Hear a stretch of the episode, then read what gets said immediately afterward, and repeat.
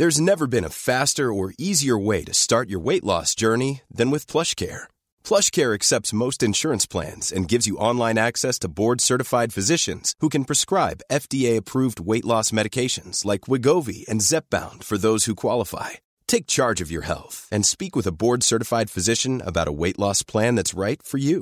Get started today at plushcare.com slash weight loss. That's plushcare.com slash weight loss. plushcare.com slash weight loss. It's May 19th, 1974, and another remarkable event is about to be uncovered by Arion, Rebecca, and Olly, the Retrospectors.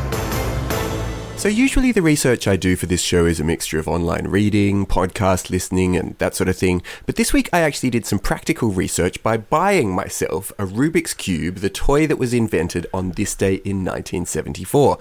And I can now conclusively report that I am not among the 6% of people in the world who are able to solve this stupid, dumb puzzle. it may give you some consolation, Arion, to know that even the inventor of the Rubik's Cube, the titular Mr. Erno Rubik, didn't solve it himself at first. He he'd come up with it as a model for 3D movement for his students. He was a professor of architecture in Budapest, and he actually said, you know, he built this prototype, and it took him a month to actually solve it. He wasn't even sure it could be solved. That did make me feel a little bit better, but then I thought about all of these kids who now do it in a speed trial way, and their record is now like six seconds or something.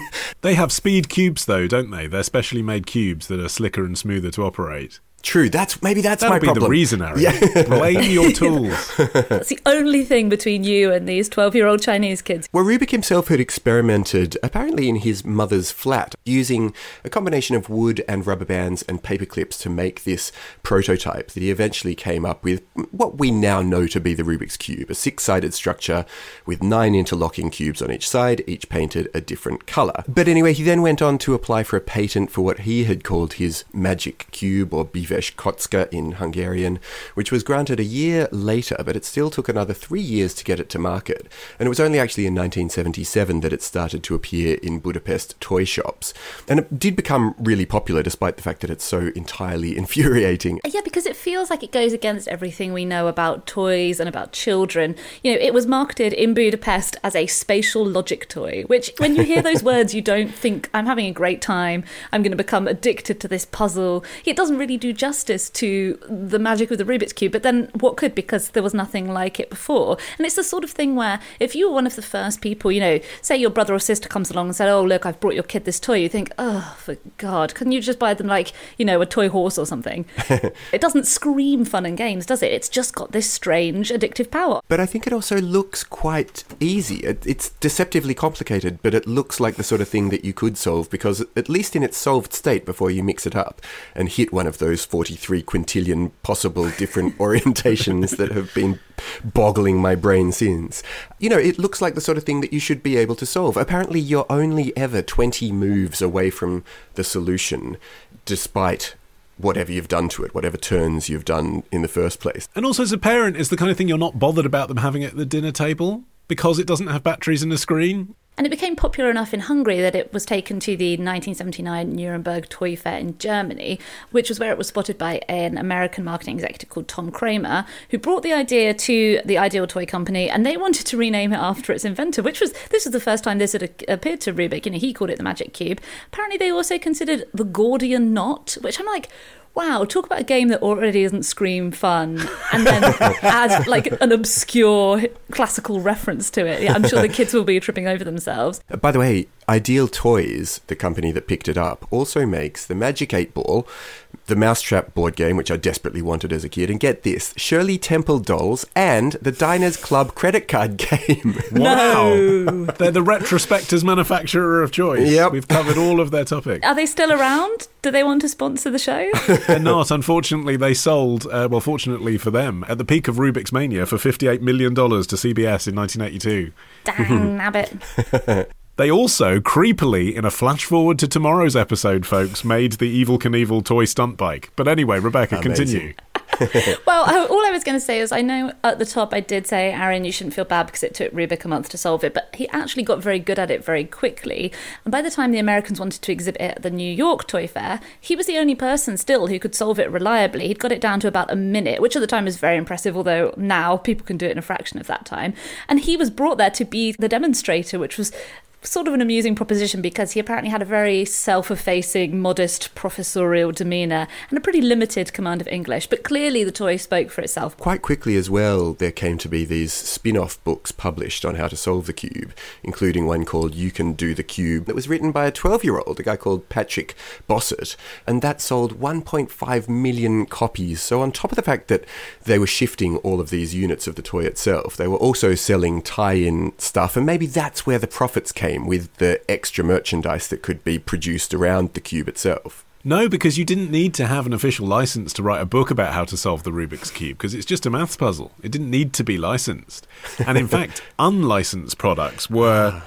Well, I was about to say a real problem, but probably not when you're selling 100 million authorized cubes, which is what they were doing by the early 1980s in right. the States.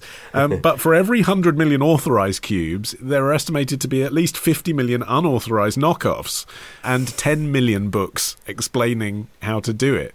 Which again speaks to the fact that it's sort of like it's a very internet thing now, isn't it? We think of Rubik's mm. very internet thing because there's almost nothing more perfect for a TikTok video than a teenager doing anything in five seconds, um, especially something that's very visual and appeals to nerds. I mean, it's like the ideal sort of catnip for the internet.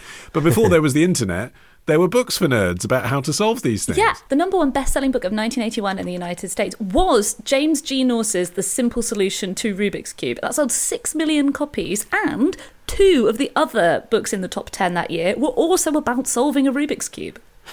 well, despite the fact that there were all of these knockoffs going around, the main toy is thought to have generated at least $5 billion in global revenue. But at the time when he invented the cube, Erno Rubik himself was earning $200 a month in his job as a professor in Hungary, and the, the success of that instantly catapulted his earnings to more like 30,000 per month in terms of royalties. And he didn't even apparently do a very good deal with the sale of the toys. He really does sound like a guy who's not motivated by money yeah. as his primary interest in life. In fact, when I saw him interviewed, he really just seems to like the fact that he made something that's immensely popular, which is quite cool especially when everybody knows his name.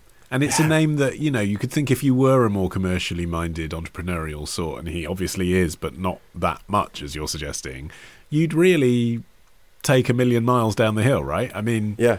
his name could almost be synonymous with genius, couldn't it, if you marketed it in a certain way? It's like he's got that Eastern European quality. It's similar to Einstein, I guess, in the way that people have marketed that after his death. You could have a whole line of Rubik's Teach Yourself Maths books. He's just not yeah. been interested in that. Did you actually have a cube as a kid, Rebecca? Do you know what? I don't think I had one myself, but I definitely remember trying to do it like maybe a friend's house or something. It was yeah. never going to be like I got no patience for that kind of thing. I was never going to be making any headway there. But it's just satisfying, isn't it? Because it's tactile. That's the thing. Because I'm not a maths person either. I never thought I'd be able to solve it. But it's just fun to play with, like almost one of those executive desk toys. Yeah, and you can peel the stickers off and put them on different squares, so it looks like you did solve it. well, the one I had actually was Rubik's Magic, which was the oh, follow-up yeah. product, which people have forgotten.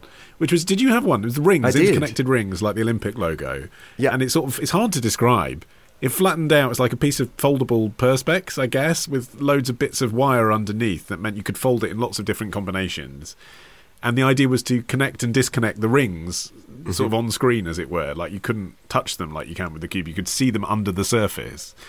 Um, and I was really addicted to that, but got so frustrated with it that when I visualize it now, my, my copy of the Rubik's Rings is one with like all the wires and strings sticking out the side. so just like frustratedly like pulled it, it apart. it was very breakable, but also yeah. quite solvable. There was a really simple trick I remember that if you learnt, you could just sort of do this hand movement. I bet if you gave me one, I could probably still do it now, um, which I, you know, obviously can't with this one. At the risk of pouring a bucket of piss all over this episode, uh, I must just query why we are uh, releasing it on this day of the 19th of May. Um, because uh, you were right to say, Arion, in your introduction, that this is the day that the internet says that Erno Rubik invented the Rubik's Cube. But actually, as we've been saying, like he was an architecture professor, it took him ages to work out exactly how to design it. There were loads of different iterations. The whole thing involves a sphere in the middle, which didn't come about in the initial designs. Then his students worked on it. Then he patented it years later. It's actually impossible to know the actual date that he did this. And so, why is it that the internet says the 19th of May 1974 was the day that he invented the Rubik's Cube? It's because on the 19th of May 2014, Google did a Google Doodle of a digital Rubik's Cube. I think that's fine. Um, yeah, it's good and enough for me. That's enough. Yeah, that's fine. and the reason they chose it as the anniversary of the Rubik's Cube, now this is how you know it really is for nerds, is because May the 19th, obviously in America, is written 5 slash 19 because they write the month first, and there are 519 quintillion combinations on the Rubik's Cube. Wow. I thank you. That can't be it. That is that why they That chose is- this date? There we go. I'm sorry. Okay. Well, That's sorry, it. listeners. 10 minutes wasted. Tomorrow. Like, am I watching a snuff film here? Is he about to plunge to his death? Love the show? Support the show. Patreon.com slash retrospectors. Part of the ACAST Creator Network.